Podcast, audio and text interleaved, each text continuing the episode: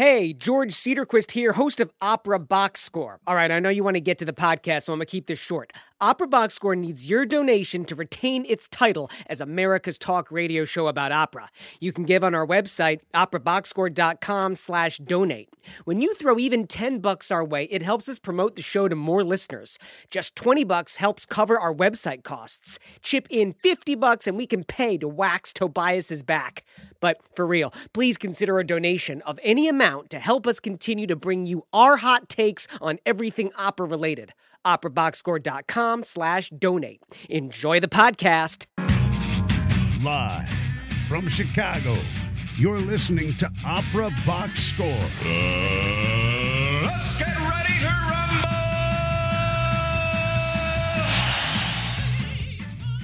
rumble! Wherever you are, however you're listening, hey, welcome to America's talk radio show about opera, period.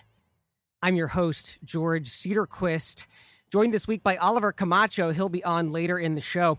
We are live on WNUR FM Evanston, Chicago, streaming live, WNUR.org slash pop up. 847 866 WNUR is the number in studio. Hey, be one of our listeners who gets to have their say live on the air. Call us 847 866 9687. All right, director Amy Stebbins and composer Hauke Berheide join me inside the huddle tonight. They've just returned to the U.S. after a year in Germany, where projects included the world premiere of their opera Mauerschau at the Bavarian State Opera. We talk about that production in the context of the larger German opera system. Then, 20 minutes from now, it's a Chalk Talk double header. Lyric Opera of Chicago has announced its 2017 2018 season. You get our hot takes on the repertoire, the artists, and the reasons behind Lyric's decisions. Plus, at the end of the show, don't miss Oliver's tribute to tenor Nikolai Gedda, who died earlier this week. Hey, maybe I'll even start ranting about the insignificance of the Grammy Awards if we have time. It is a great show tonight. Really great show. Eh, let me just say, this is a strange time for sports right now for me because there's no football. It's just basketball, college, pro, and hockey. And my Detroit Red Wings are in grave danger right now. The Detroit Red Wings have the longest postseason appearance streak in any major league sport in America 25 seasons consecutively. They have made it to the playoffs. That run is in big danger tonight uh, and, frankly, all the way through June until this season finally comes to a close. They just they cannot do anything right right now, which is a very problematic thing. Time to go inside the huddle. Huddle up. Let's go inside the huddle. Really excited about these guests tonight. Amy Stebbins is an opera director, librettist, and scholar. And actually, she was on this show back in March when we review the production of Verdi's Ballo in Maschera at the Bavarian State Opera, which was directed by Claus Guth. Amy Stebbins, so great to see you. Hey, thanks for having me on. My pleasure. Hauke Berheide is a composer for opera as well as orchestra, chamber music, and Lied. He's also a terrific cook, by the way. Hauke, how are you? Thanks for inviting me. I'm very happy to be here. You. Um, so, uh, how did you guys meet? What's the story? Oh gosh, what was it? 2011? I think in 2011, uh, Hauke and I were uh, invited as fellows for the Deutsche Bank Foundation's Academy Music Theater mm-hmm. Today or Academy Musiktheater heute, which is um, sort of a fellowship program for a small group, let's say 10 or 15 conductors, composers, directors, uh, dramaturgs, set designers, peop- young people, sort of early professional uh, people who are focusing on music theater. Mm-hmm. And Amy was uh, the mean American director, and I was the German romantic composer. And yeah. has anything changed really well, since then? No, I don't think so. so, what was your what was your first collaboration that you guys worked on together? It was actually this. Was it not, Hauke? I think so, yeah. It was. It, this wasn't what we planned on doing first. We actually had another production that we were shopping around for a long time, and then Mauerschau just kind of came out of nowhere. So, how did the the commission for Mauerschau come about? Uh, it came about like most productions in Germany through kind of a, a discussion over drinks with a dramaturg. Uh, and we were talking with a dramaturg from the Bavarian State Opera about the upcoming summer festival and what their themes were and their social questions. And we realized that some of the uh, ideas that they were having overlapped with a just a, a, kernel of an idea that we had been discussing the week before. Is that about right, Hauke? Mm. And what was what was that idea exactly? That idea was uh, sort of the phenomenon of sitting in bed or sitting in front of your computer or listening to the radio, as you may do, Mm-hmm. uh, and trying to figure out what is the truth about all of these f- facts. I, I still use that word even today. Good for you, Amy. These facts uh, about our political society. And given the fact that we are at least listening to news in two different languages, um, these facts um, started to differentiate um, even more than they usually do. So, uh, is this unusual the way that this piece was commissioned? I mean, we certainly don't see a lot of this approach in America. Yeah, that's a good question. Um, Hauke, you maybe have more experience with this. I than mean, in Germany, it's very usual to be in some kind of a contact with different theaters, opera houses, and to know people there, and to be in a conversation about what might be interesting topics, questions, stories, um, to be to be to- told on on on stage or to be um, um, put into a piece. And um, well, they were just thinking about the next seasons, and our ideas somehow overlapped.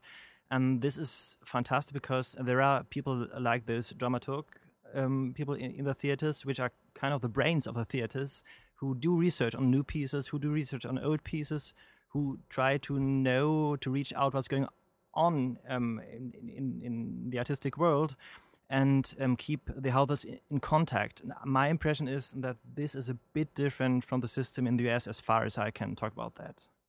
I mean, I totally agree with you. The, the dramaturg is so prevalent. I mean, is integral to any German opera house. That is- a position in this country which is virtually non-existent. Right? Lyric Opera of Chicago has a dramaturg, Roger Pines, a great dramaturg. But I, I think we can agree. I would imagine he'd agree too that his role at Lyric is not necessarily like that of a dramaturg in a German opera house. I don't think a place like Chicago Opera Theater has a dramaturg, right? But man, would they be able to benefit from one? Absolutely. I mean, it's not only having a dramaturg, as you're saying about the lyric, but about having a sort of a, a hive, a collective of, you know, three or more people who can really, um, first of all, you know, ping pong off of each other with ideas, uh, but also who have different strengths. You can have a dramaturg who has a strength in bel canto opera, or you could have a, a music uh, theorist, and then you can have someone who's very up to date on contemporary directing styles. And these people can then, you know, powwow and come up with a really diverse set of productions for a season. It's Opera Box Score on WNUR 89.3 FM. George Cedarquist here talking to director Amy Stebbins and composer Hauke Berheide. Let's turn specifically to Mauerschau then. Two sentences. What is the story? Amy, what's the best way to sum up the story of the piece? The story of Mauerschau is the story of the Amazon queen Penthesilea trying to make the right decision in the battle and war for love. And the conflict is that she is confronted by a number of different conflicting narratives and has to figure out the right one uh, in order to prevent the death of either herself or Achilles, the man she loves. Hauke, in terms of the music, then, how did you begin to tackle that story through your composition? Well, the first step is to invent a plot or a, f- find a topic which has to do with music. And if we talk about mm, the mediality of war, you also have to talk about war and you have to talk about um, um, violence and cruelty. And as music is an art form which is physical, it's maybe one of the few places where you can try to touch that field. Although it's still problematic because I luckily have never been in a war situation, of course. Yeah. So yeah. So my my my my, my work um, with the composition was to find a language for violence and to make that sensi- sensible to, to um, for people by offering something else which is some kind of a, an overwhelming beauty which um, um, has to create some contrast to that so this is kind of the two extremes um, for the music of this um, opera We've got a couple clips prepared here. What is one of them that we should take a listen to? Um, I don't know how they're named. Uh, Dritter Traum, Die Königin, with Die Dritter Botschaft. Traum. That okay? Excellent. And what do we need to know before we take a listen Sure, just to a, this a, sh- clip? a shout out to our team beforehand. Uh, what you're about to hear is uh, performed by singers Adriana Bastidas Gamboa, Edwin Crossley Mercer, Lila Subramaniam, Hannah Herfurtner, Joshua Owen Mills, and Frederick Yost. And it's performed by the Bavarian State Orchestra, conducted by the illustrious Oksana Lyniv. That's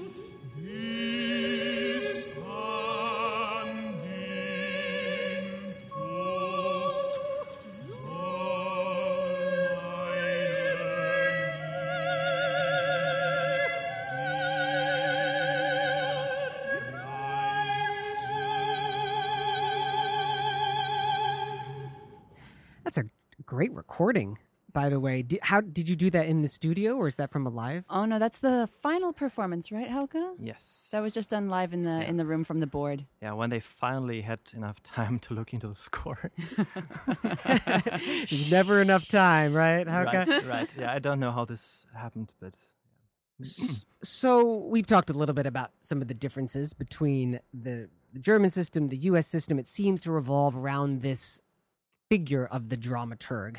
But I mean, how possible is it really that a U.S. opera house would be able to hire a dramaturg or carve out that position with this sort of expectations like in Germany? I can't see why that would be particularly difficult. I mean, I understand there are budgetary constraints in the US that are less urgent in Germany, although there are, you know, provincial houses that are struggling. Uh, but it's simply a question of the expectations for what these institutions are supposed to do. I think that houses here would benefit immensely from having people working in the houses who have the time and the uh, and the task to inform themselves of what's going on internationally and also in their own communities. I mean, here in Chicago, we have so many composers and so many people who are um, interested in contemporary music theater, for example. And if I, I mean, I imagine people at the Lyric are terribly, terribly busy. And if they had people dedicated specifically to just searching the scene here, I'm sure they would find a lot of very interesting things. I mean, it makes me think of Paul Cremo, who's I don't even think his title at the Metropolitan Opera is dramaturg necessarily, but he basically does exactly what you described, which is go out into the community, into New York City, and try and just put out those feelers and try and find those people. You know, obviously the Met can do it. They're working on a different budget than some other houses, but it feels like it really should be part of the expectation. You know, it should really be part of the package of not just the Met, but let's say Lyric, Houston, LA. Does LA have a dramaturg?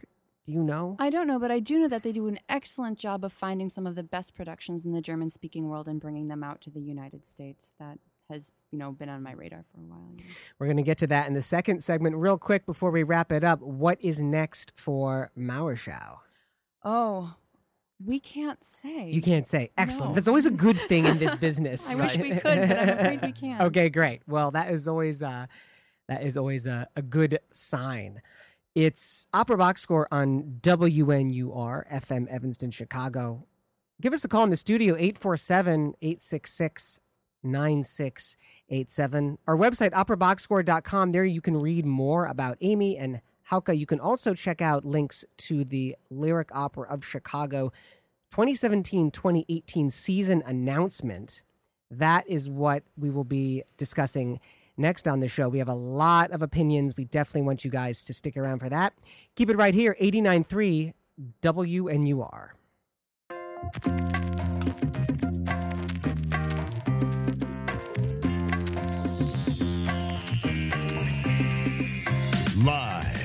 From Chicago, you're listening to Opera Box Score. More right after this.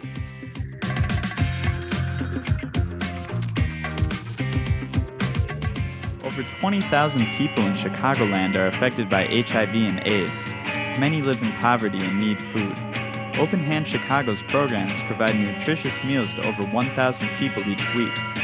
Volunteers deliver hot meals to homebound clients or pack weekly supplies of groceries for clients who can prepare their own meals. Give the gift of time. Call Open Hand Chicago at 773 665 1000 today to volunteer or go to www.openhandchicago.org on the web.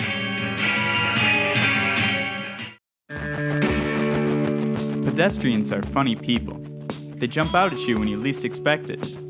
For safety tips drivers and pedestrians all need to know, visit aaos.org, a public service message from the American Academy of Orthopedic Surgeons. More and more babies in America are being born dangerously early, so early their lives hang in the balance. Despite the best medical care, thousands don't get through the first month. Premature birth is growing at an alarming rate. It affects one in eight babies. The March of Dimes funds research to give all babies a fighting chance. Help the March of Dimes stop the crisis of premature birth. For information or to help, go to marchofdimes.com. The baby we save may be your own.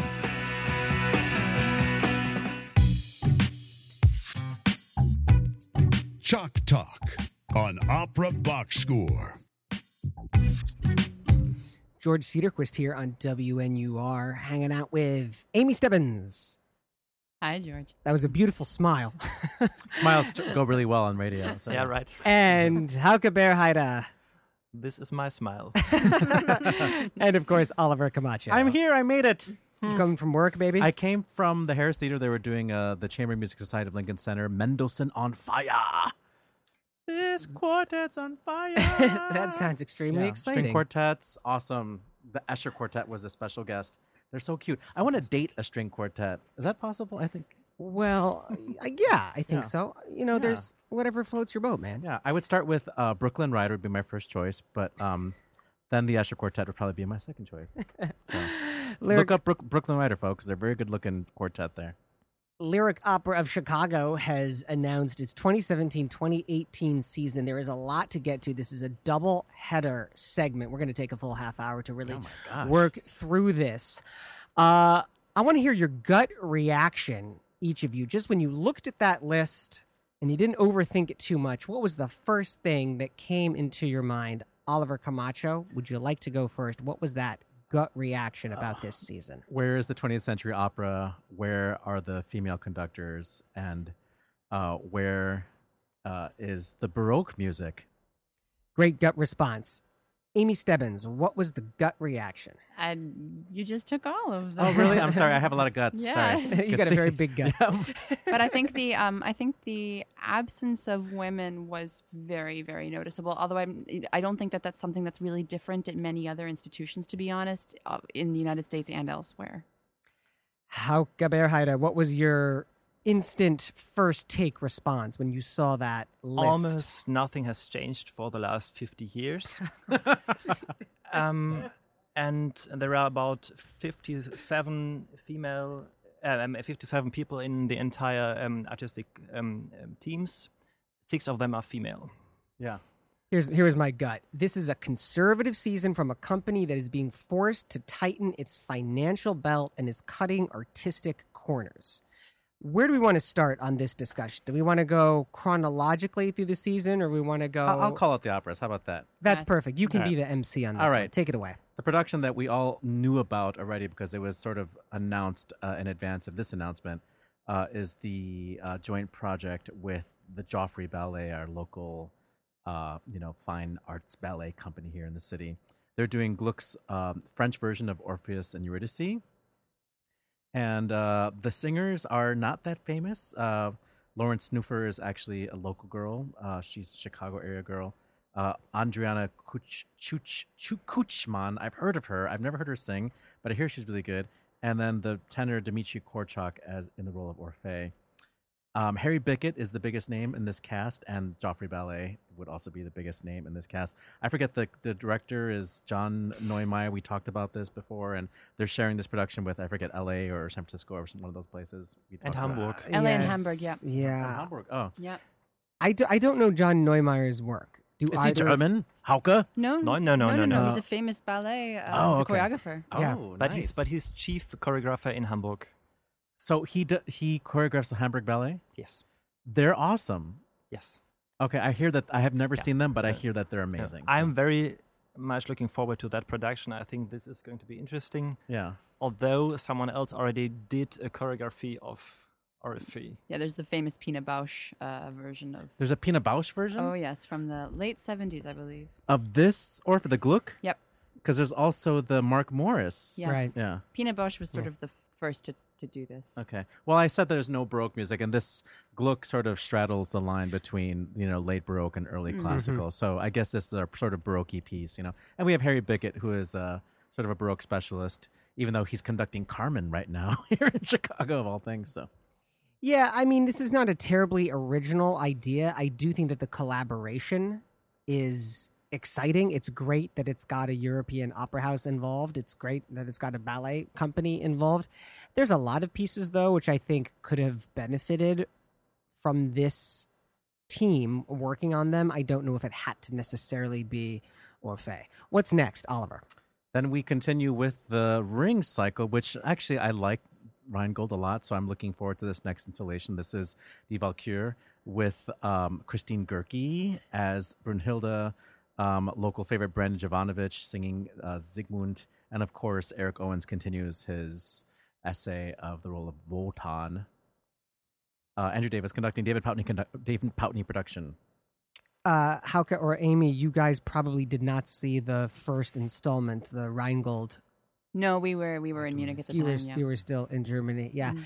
I mean, I have higher hopes, I think, for the. Oh, you didn't like it? I loved it. I had a great I time. didn't. Yeah. I didn't like it because, and I'll and I'll tell you why. And Amy's going to agree with me. I know is that basically the, the conceit was all the mechanics of the stage are exposed, so we see the Rhine maidens on these sort of um, Lifts. tripods, I suppose. They're on lifts. Yeah. They're, Lifts. So like we see the action, so we know how they're moving through the water. For example, Th- that to me is not terribly magical. Maybe that's because I live and work in the theater, and so I see the mechanics but of there the was stage some all the time. like kind of reconstruction era. I forget what they're what they were calling it, but they were trying to invoke. yeah, dude, that made no sense. Yeah, Made absolutely no sense at all. David Pountney, he's a great director, runs Welsh National well, you'll never Opera. for him. So So I've got a. No, you kidding me, man? after this, after oh you, no, no, no. He went to my boarding school.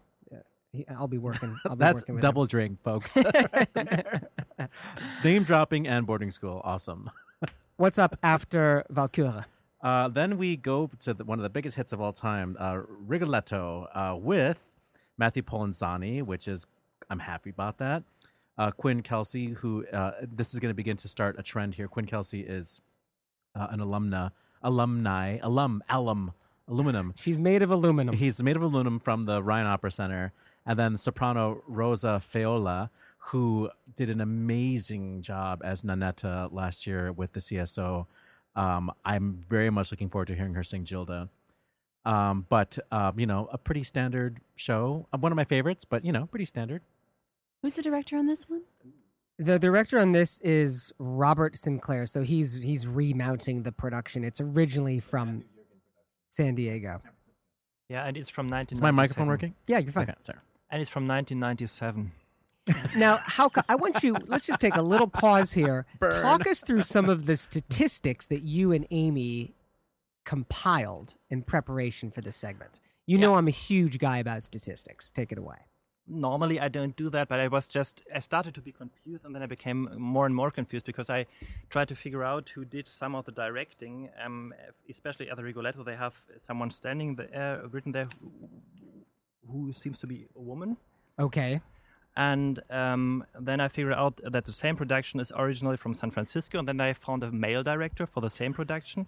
Then I figured out that it is originally done by someone like uh, more than uh, almost 20 years ago. So it's a remount of a remount of a remount. So. Yes, and then Yeah. I did more research upon the other productions, and I figured out that most of them are done this way. Yeah. So that almost everything which is being sold as new is Yeah. actually not new, but it's just um, made up.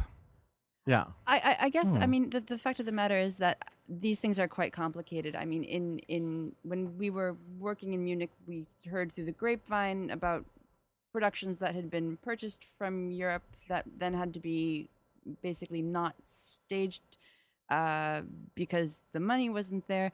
And I, I would just want to say that this the information that we found was nothing that we've had confirmed. It, we were just simply trying to figure out who directed the pieces, and it became incredibly. It was like falling through the, down the rabbit hole, trying to find out who was the actual artist behind these stagings. And our sense was that actually, the set design is considered more the staging, and that the director, who is considered this person who moves bodies within this set design, is is a smaller kind of figure, and not the con, con, sort of the conceiver of the broader statement or interpretation of the piece. And have you seen a lot of American productions that are like this, that fall in this mold? Now that you know how it's been put together, Well, I th- I think I have. I've just never really sat down to, I suppose, figure out exactly the, the, the structures behind the creation of these productions. and in your opinion, like what is the result of this technique or this method of, of putting on a show? Well, it seems to me that the productions that are being staged here don't see themselves as imp- interpretations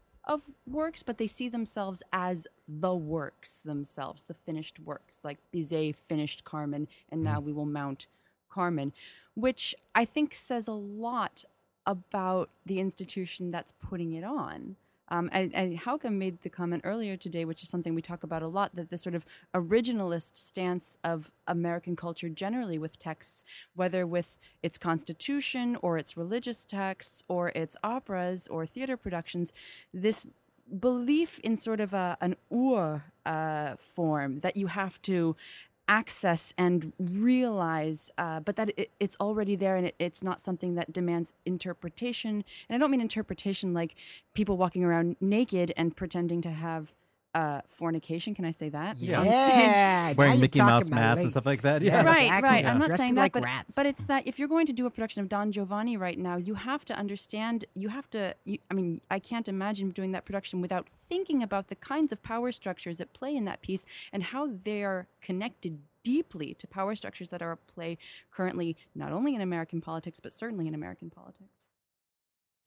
I, I could not put it any better than Amy just did. Well, This why don't you put why- it more simply? Because she's kind of uh, intellectual there, and we have some audiences out there that might not know what she said. She said "ur." You saying she's too she started- highfalutin for us. I our thought she started talking about the, you know, some some uh, like W N U R ur. You know? I'm not gonna. I'm not gonna reduce her statement to its lowest no, but I can. possible I can. I. I, I can state that more simply if we have time. We do, please. Okay, what I mean by that is that the uh, it, it seems that a lot of either producers or directors, I don't know because I don't know these artists, Yeah. but they uh, believe that if you are taking a, a canonical text, let's Mm. say Don Giovanni, that the piece exists and that there is a right way to stage it and there is Yeah. a right way for it to look and a right way for the characters to interact and a right world for them to exist in.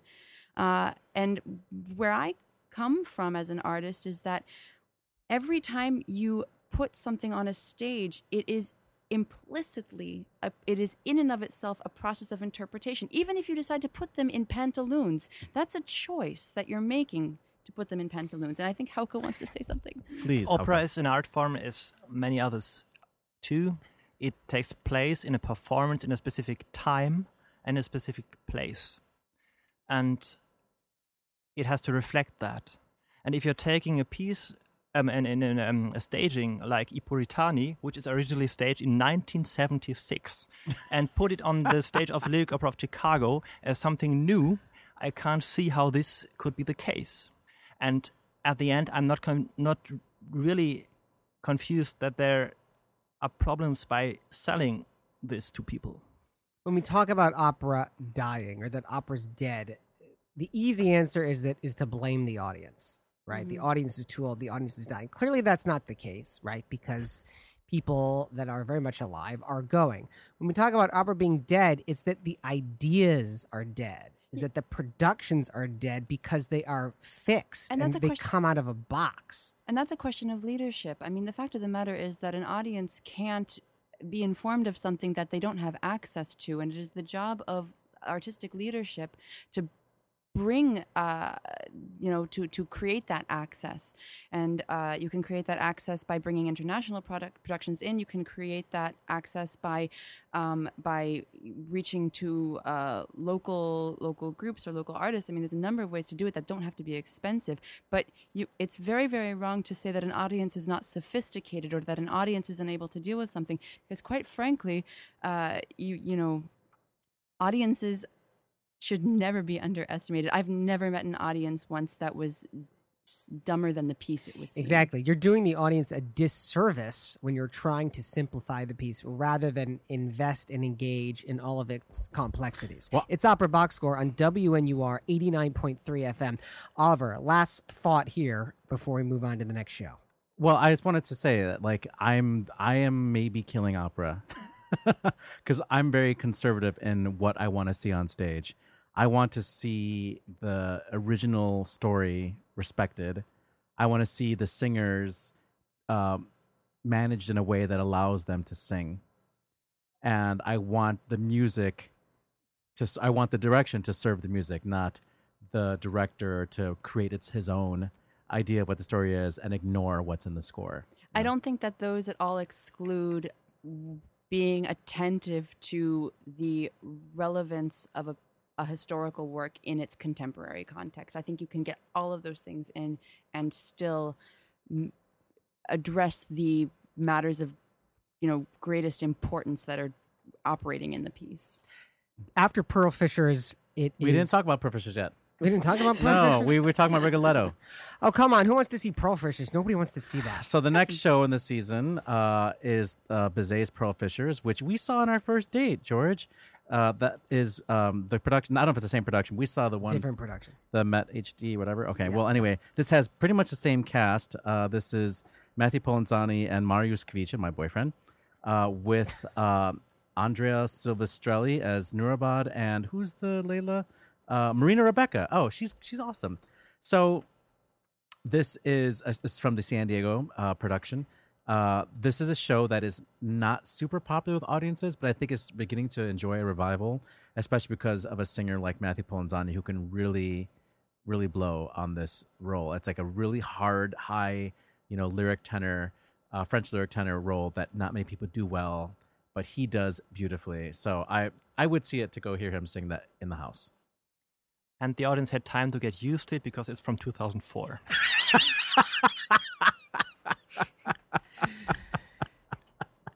Turandot is after Pearl Fishers. Uh, Yeah, that's in December. It opens in December. Look look at the photos of this. OperaBoxScore.com. You got the link to the lyric website and to the I haven't photos seen on it this. yet. I'm just. Oh, do you have photos? Let's see. the photos are uh, basically of this sort of faux Chinese setup. You know, dragons and pigtails, silk robes. I, look, should anyone be going to see fake Chinese work like this? Well, it's set in China. The question is, should the story be told in that way? How? What other way can it be told? There's about 30 million different ways to do this show, man. All right, why don't you give us one? I'm not gonna. I'm not gonna take that bait and and, and come up with some half-assed. You're like this guy Stephen. air. You're like this guy Stephen Miller who came on the Sunday morning talk shows yesterday. Who like says there's all this evidence of voter fraud, but he wouldn't cite one specific instance. I'm know? like Stephen Colbert. You mean Mm, without the glasses? mm. all right, so I'm looking at the production now. Um, Yeah. I mean, Amy Hauke, back me up here, right? Like, really, really fake Chinese BS, really? I mean, again, it's difficult to talk about the productions. I feel like the conversation that we want to have is a much more general one, just about, you know, why these pieces and also why these productions. And uh, I mean, with the complete sympathy, I think, from all of us about the constraints under which the lyric management is currently operating, how could the program look differently? And would that be a good thing? I mean, you know, how is there an audience for this? Are, what are, what are they getting out of it? Well, they're getting Nessun Dorma. Which is great. What would be other reasons then to expand that conversation, Mm-hmm. like you say, to program this opera at this moment? And again, we're saying this moment. We know that this production was probably put into the repertoire eh, 18 months, two years Mm-hmm. Right, ago. right. Opera is slower than theater. Right, exactly. Right. So, what would be the reasons for that? How could, what did you find out? When does this production originate? Which one? The Pearl Fishers? The no, we're talking about Turandot now. Ah, Turandot is, as far as I see, it's from 2003. Okay. Yeah, yeah. I mean, That was after September 11th. well, I, I, I understand. No, I totally understand that people like the music, and of course, I love Nessun Dorma, and I love Puccini, and at least his music. Um, and there are many, many reasons to play that, but if you stage it, it is theater, and this means that you have to react on the world much more closely than if you just play a piece of music. That's the thing. And I mean, I, I recently talked to an opera director in Germany who is um, leading um, a good opera house, and he says, "Well, I'm dreaming of founding an opera house only for no- unstage performances, to put things which are so beautiful that they have to be played, but which are not really don't have a reason to be put on stage anymore, can be shown as what they are." and otherwise, you can watch the Otto Schenk DVD. Yeah, right, right. I mean, we re- we really have to think about how to deal with an with a repertoire which is becoming older and older. Are we really going to stage uh, uh, Fishers in 200 years? Right, but this is again back to the the issue of the absence of the 20th century. This is and and opera house leadership. It's the responsibility of the you know current uh, opera leadership internationally to develop a 20th century, late 20th century canon that will you know carry on into into this century and you know, hopefully the next one if there is a next century. Um, and this there seems to be a very very big gap. Uh, you know, around the 1920s. Yeah, when opera Turandot is the most modern work that they're producing. yeah, and I think there was a Wozzeck a few years ago. Is that correct? Yeah, there was, Uh, You know, I think that's probably the most recent work that that they've done, and that's still we're talking about hundred years ago. You know, in the 1910s, when people were going to the Met and seeing Wagner, it was what 30, 40 years old. 30 or 40 years ago, we're talking about the 80s. I- In Lyric's defense, the very last show of the season, which we haven't gotten to yet, and we will after the break, that is a 20th century piece. but it's not being performed in the in the house. It's a 21st century piece. yeah, and I'm very very happy about that. That it's. Oh, we're place talking about all. different pieces. Oh, here. okay. Okay. We uh we let's tackle one more super fast before we get to the break. Let's go over to the Bellini. Uh, so this Oliver. is this is I Puritani, which is a showcase for the tenor and the soprano, and in this case, we get the return of Albina Shagimiratova, who just sang uh, Lucia di Lammermoor earlier this season, and we get Larry Brownlee uh, who is definitely one of the uh, bel canto tenors of the moment, uh, who also is uh, about to perform Yardbird here uh, in Chicago, and it's getting really great reviews. It's kind of making its way to Chicago from I I don't know where it started, but um, yeah, Lawrence Brownlee is is sort of a big deal. Um, this production, how old is this production? Well, this is the one which is really from 1976. this is really crazy. It was originally um, um, um, staged by um, by Sandro Sequi, and it's it's still owned by the Met. I mean, this, I, I f- I mean, I find it totally fair to show something like that. That's that's something else. But you have to say this is. Um, A historical staging. yeah, yeah, yeah, no, really, yeah, that's true, yeah, and that's fine. But they That's do that in Germany too. They'll pull out like a Ruth Berghaus or they'll pull out an Otto Schenk, but it's very clear that it's something that's coming out of the history of the institution. Opera Box Score on WNUR 89.3 FM. After the break, Uh, before the break, really quickly, I just feel like they are starting to curate lyric audiences for bel canto because we had Norma this year, we had Lucia this year. Puritan is not an easy sell, but I think because we've had so much of it, they say, okay, then maybe we're ready for this this less popular Bellini piece, you know? more on the lyric season plus Oliver's tribute right after this.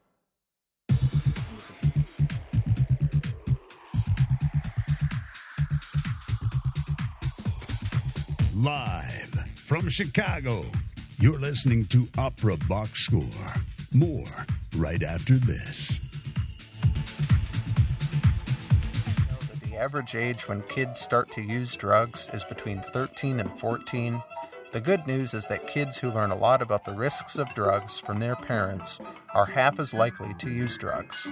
So you need to start talking. Not sure what to say? The Partnership for a Drug Free America's Illinois affiliate, Prevention First, has free brochures, posters, and other materials for parents, teachers, and anyone who wants to keep our kids from using drugs. For help, go to prevention.org. A message from Prevention First and WNUR. Well, I finally did it. I opened a 401k.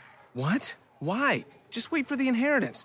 We've definitely got a rich uncle somewhere. We're one call away from the winner's circle at the Derby, dinners with multiple forks, a vacation home in the country, using summer as a verb. You don't actually think that, do you? When it comes to financial stability, don't get left behind. Get tools and tips for saving at feedthepig.org. This message brought to you by the American Institute of CPAs and the Ad Council.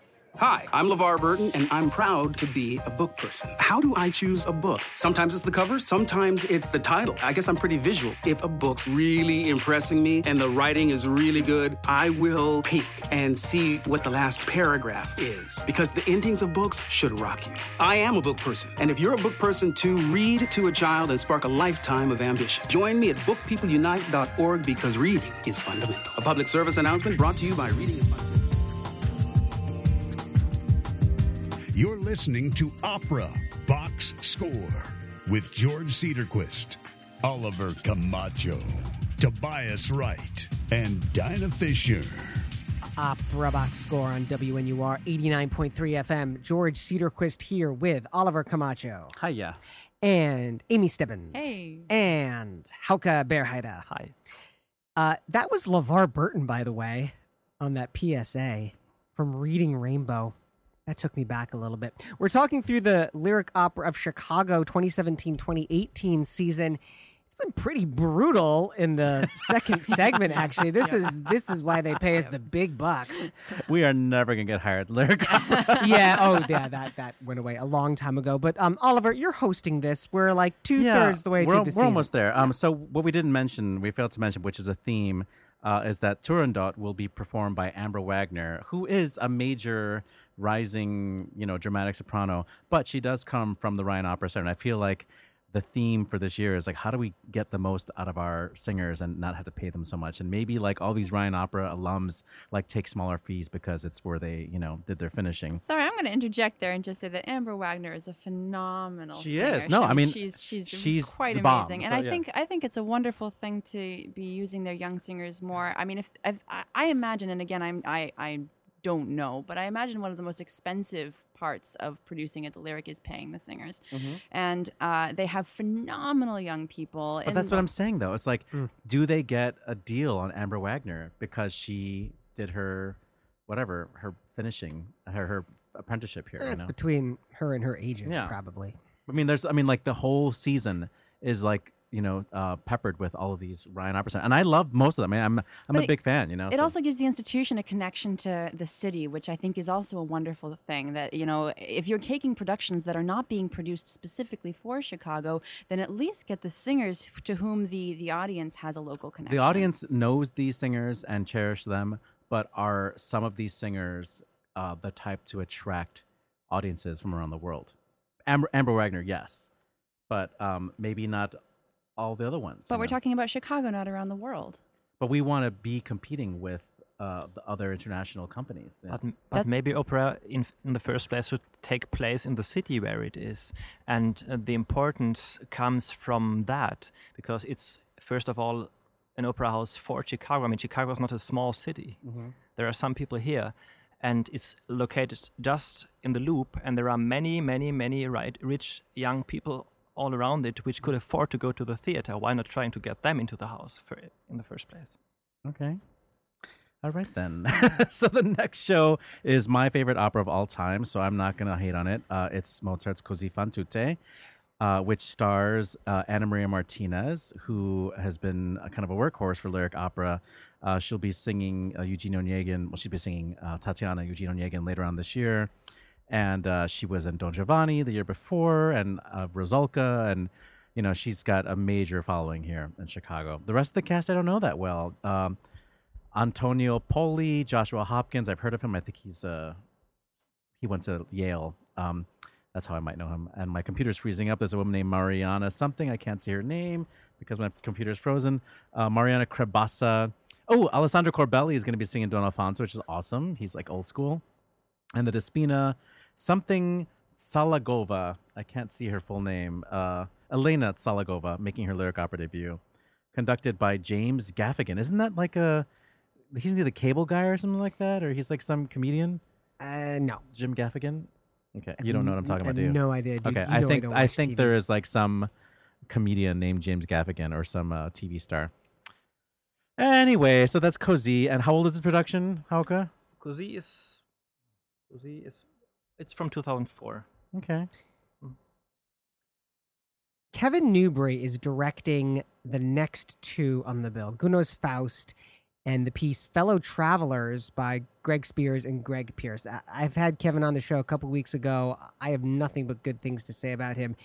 He, in my mind, is just uh, this production of Fellow Travelers cannot wait to see Okay, let's back it up. Fellow Travelers is not happening at the Lyric. Fellow Travelers is happening as part of the Lyric Unlimited, and it's going to be performed at the Athenaeum Theater, which is a theater that seats like 500 people. And that's a- that's like a that, smart so, choice, yeah. and I don't even know no- how it many. doesn't how- need to be I don't know how many performances they're going to do, but there there's no way they're doing the full run like they would if it was in the house. You know. no, no, but that's a smart decision to, to put it in the Athenaeum. I think that brings up a really big challenge that the lyric faces, however, which is the size of their opera house. I mean, uh, how many seats do they have in there? Does anyone know? I think it's like offhand? 4,000 or Eh, something. like 3,600 maybe. I mean, that's huge. And to fill your house is suddenly, I'm getting a, a full house at the Bavarian State Opera, I think is mo- half, you know, uh, much easier.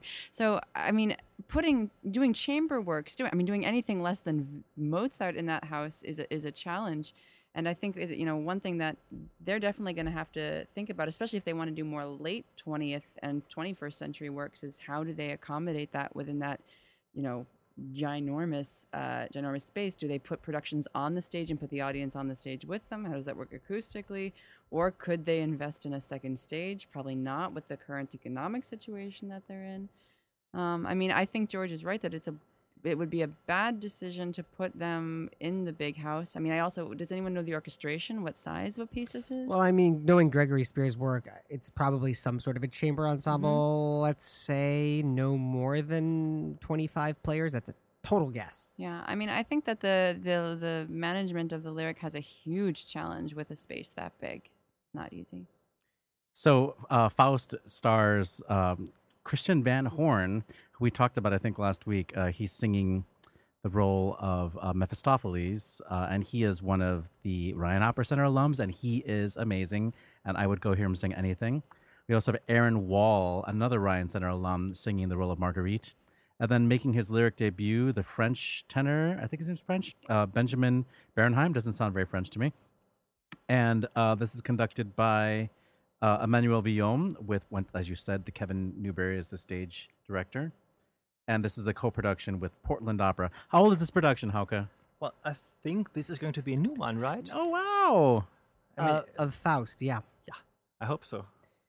And then, and then the fellow travelers, my computer died, uh, but I can't figure out how many performances they're doing. But they're doing it at this place called the Athenaeum, which is not downtown Chicago. It's in like the north side, uh, kind of like west of Wrigley Field. It's a very old theater. It's very charming, and they do like legit plays there and like circus there and like unusual cabaret things. It's a, a, a kind of a much more smaller neighborhoody space. So The last show of this season, I'm going to take this one because I am so excited about this show. Are you First sincerely all, excited? I'm, I'm genuinely excited. Now, this is in the musical theater slot that Lyric has always had, and I've been a hater. they haven't always had it. It's new.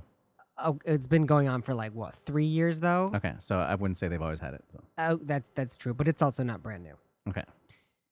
I have hated it. I haven't been on board. I haven't liked the choices. I haven't seen the shows. Jesus Christ Superstar, I think, is a inspired choice because the story is totally compelling. It is through composed, and I think it's gonna blow the roof off the opera house. They've done live rock music there before, right? Wasn't the the Chicago Voices gala was there uh, a couple weeks ago? So they can do amplified sound, no Mhm. problem. The production is from London, from the Regent's Park Outdoor Theater. So we'll see how they're able to kind of shift it and and either squeeze it or expand it. I'm not sure which direction they would have to redesign it in to to fill that space. But I think it's just going to be totally awesome. Am I wrong, Amy? Is Well, this, I is wanted this to a ask- dreadful idea? Oliver, am I hearing that you're not a fan of the musical theater tag on at the end of the lyric season generally? I don't say I wouldn't say I'm not a fan of it. It's just it's just not for me. And uh, I I get that they need to get new people in the opera house, and it's a way of doing it. You know, I like the idea of people just stepping foot in there and seeing that it's not Mhm. as you know highfalutin as they think it might be. You know, Mhm. Uh, so I appreciate those uh, outreach efforts. Uh, have they always been successful? I've seen two of them. Uh, I saw um, Carousel and The King and I, and um, yeah, I, I I I liked Carousel. So. Yeah, I have to say I'm a, I'm a huge fan of this, and it's never made me popular in Germany. I, when I when I joined this fellowship program, one of the first things that I said was that I love American musical theater, and no one spoke to me for the first half year in the program. um, but I, I, you know, it is the most important American music theater form. We it is what we have created, and Jesus Christ Superstar, of course, is coming is a different genre within musical theater. Uh, however, works like The King and I and uh, and um, Carousel come directly n- not only out of you know the American tradition, but also the European operetta tradition that we were lucky enough to inherit. Um, through a We number of did our historical best to support you by that. Yeah, thank you, Germany. Yes, um, but uh, you know, I think it's really important to bring these historical opera works into con- into the context of the American musical theater tradition. I think that's a great thing. That is the Lyric Opera of Chicago season for 27 2018. Let us know what you're thinking. Leave us a message on Facebook. You can also tweet us at Opera Box Score. Oliver, you had prepared a short little tribute here. We're going to well, do this right before we wrap up the show. Talk my, us through it. My clip is two minutes long, so I'll just talk for like 45 seconds. Uh, Nikolai Gedda actually died uh, at, in January, but uh, his death was formally announced uh, just a couple of days ago. Uh, one of the true, true great tenors that has like a long lineage uh, to like the great history, of the golden age, or a golden age. Uh, he started singing professionally when he was 26 years old. He made his debut. Uh, he was quickly scooped up by EMI, recording label. Um, the main producer there, Walter Legge, and his wife, Elisabeth Schwarzkopf, really took a shine to him. And they introduced him to Herbert von Karajan, and with whom he made too many recordings to mention in operetta, uh, in French repertoire, in Russian repertoire. He's half Russian, half Swedish, or like a quarter Russian and, and three fourths Swedish. So he has amazing languages. English, his English is awesome. And he's just a stylist. He's one of those singers that can interpret many different styles of music. You know, Italian bel canto, uh, you know, the French lyric style, Uh, he did Bach, he did Mozart, and he did it all so intelligently with a beautiful, beautiful tone. Uh, when I was going to school, you know, we always talked about like, you know, Carlo Bergonzi and Franco Corelli and all these like really amazing Italian tenors. But the tenors that we wanted to emulate, like because of his intelligence and because of his really clean technique, was Nikolai Gedda. We're going to listen to him sing a little bit of a Rachmaninoff song. Uh, this is Ne, uh, Kravav, ah, Krasavica, uh, played, uh, accompanied by Alexis Weissenberg. This is from a 1967 recording. We're just going to hear like two minutes of it.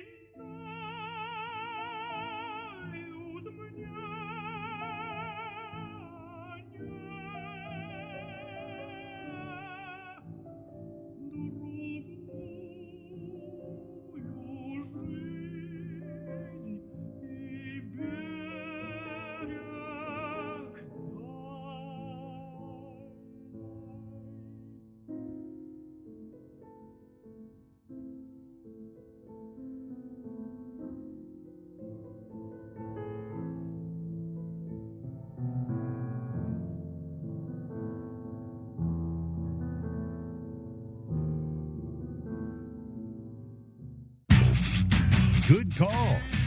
Bad call. On Opera Box Score. Oh man, this hour goes so fast. It goes really, really fast. Good call, bad call.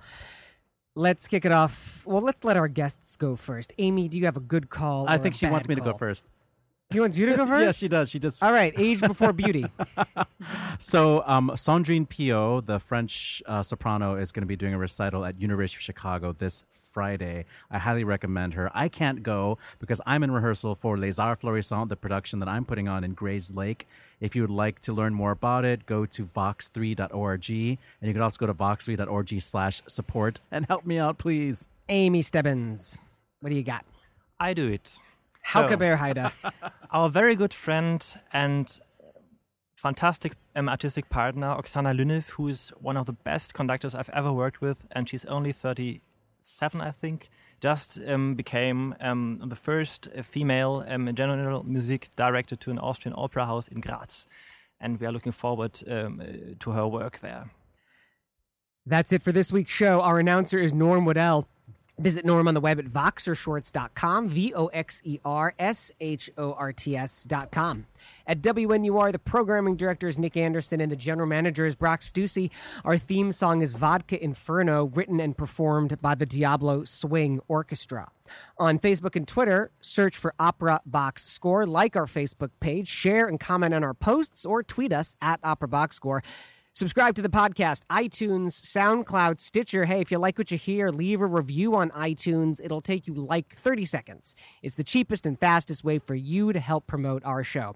The creative consultant for Opera Box Score is Oliver Camacho I'm George Cedarquist for Hauke Bear and Amy Stebbins asking you to continue the conversation about opera tomorrow night over that romantic candlelit dinner. We're back next Monday at 9 Central when I talk to composer Stewart Copeland about his opera The Invention of Morel, which opens on Saturday at Chicago Opera Theater. Seriously, Stewart Copeland on Opera Box Score. Did I mention he was the drummer for the police? Argo Radio is up next with DJ Steve. This is WNUR FM Evanston, Chicago, Chicago's sound experiment.